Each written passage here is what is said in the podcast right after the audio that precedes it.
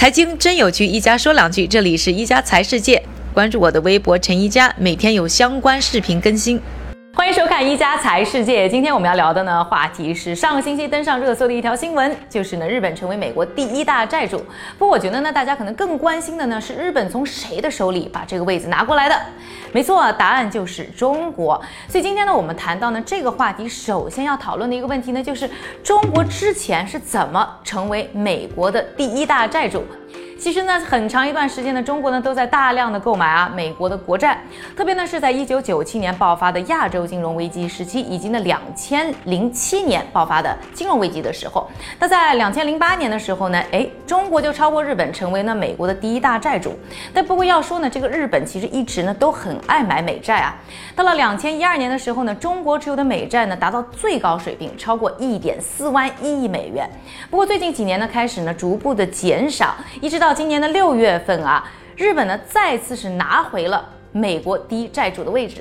那再来说一下，就是中国之前大量购买美债是为什么呢？一个呢原因是因为呢中国一直有大量的出口顺差，外汇太多了，怎么办呢？那美国的债券呢，算是相对比较安全的选择，肯定比买什么美股或者阿根廷这样的国家的债券啊要让人放心。另外呢，就是相比于欧洲和日本呢，过去很多年呢，美债的回报率是比较高的。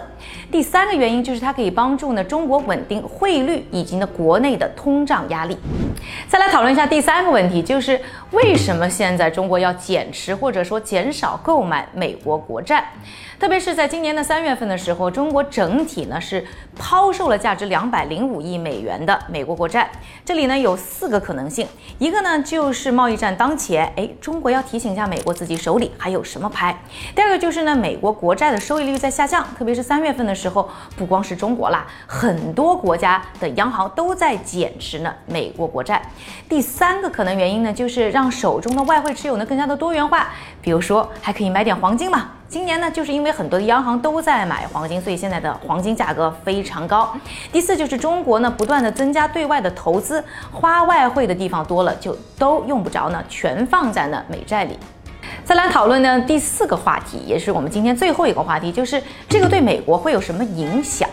那中国呢，如果停止购买美债，甚至呢逐步的减少呢对于美债的持有。其实呢，这种趋势呢，这两年呢就已经发生了。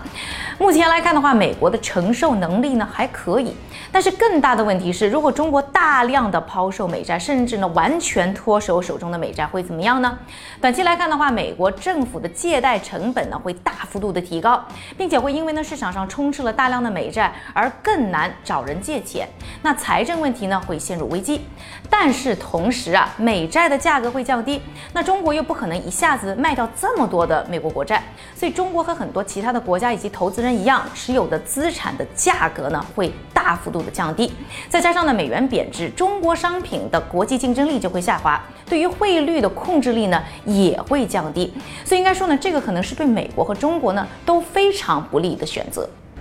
感谢各位的收听，我们明天再见。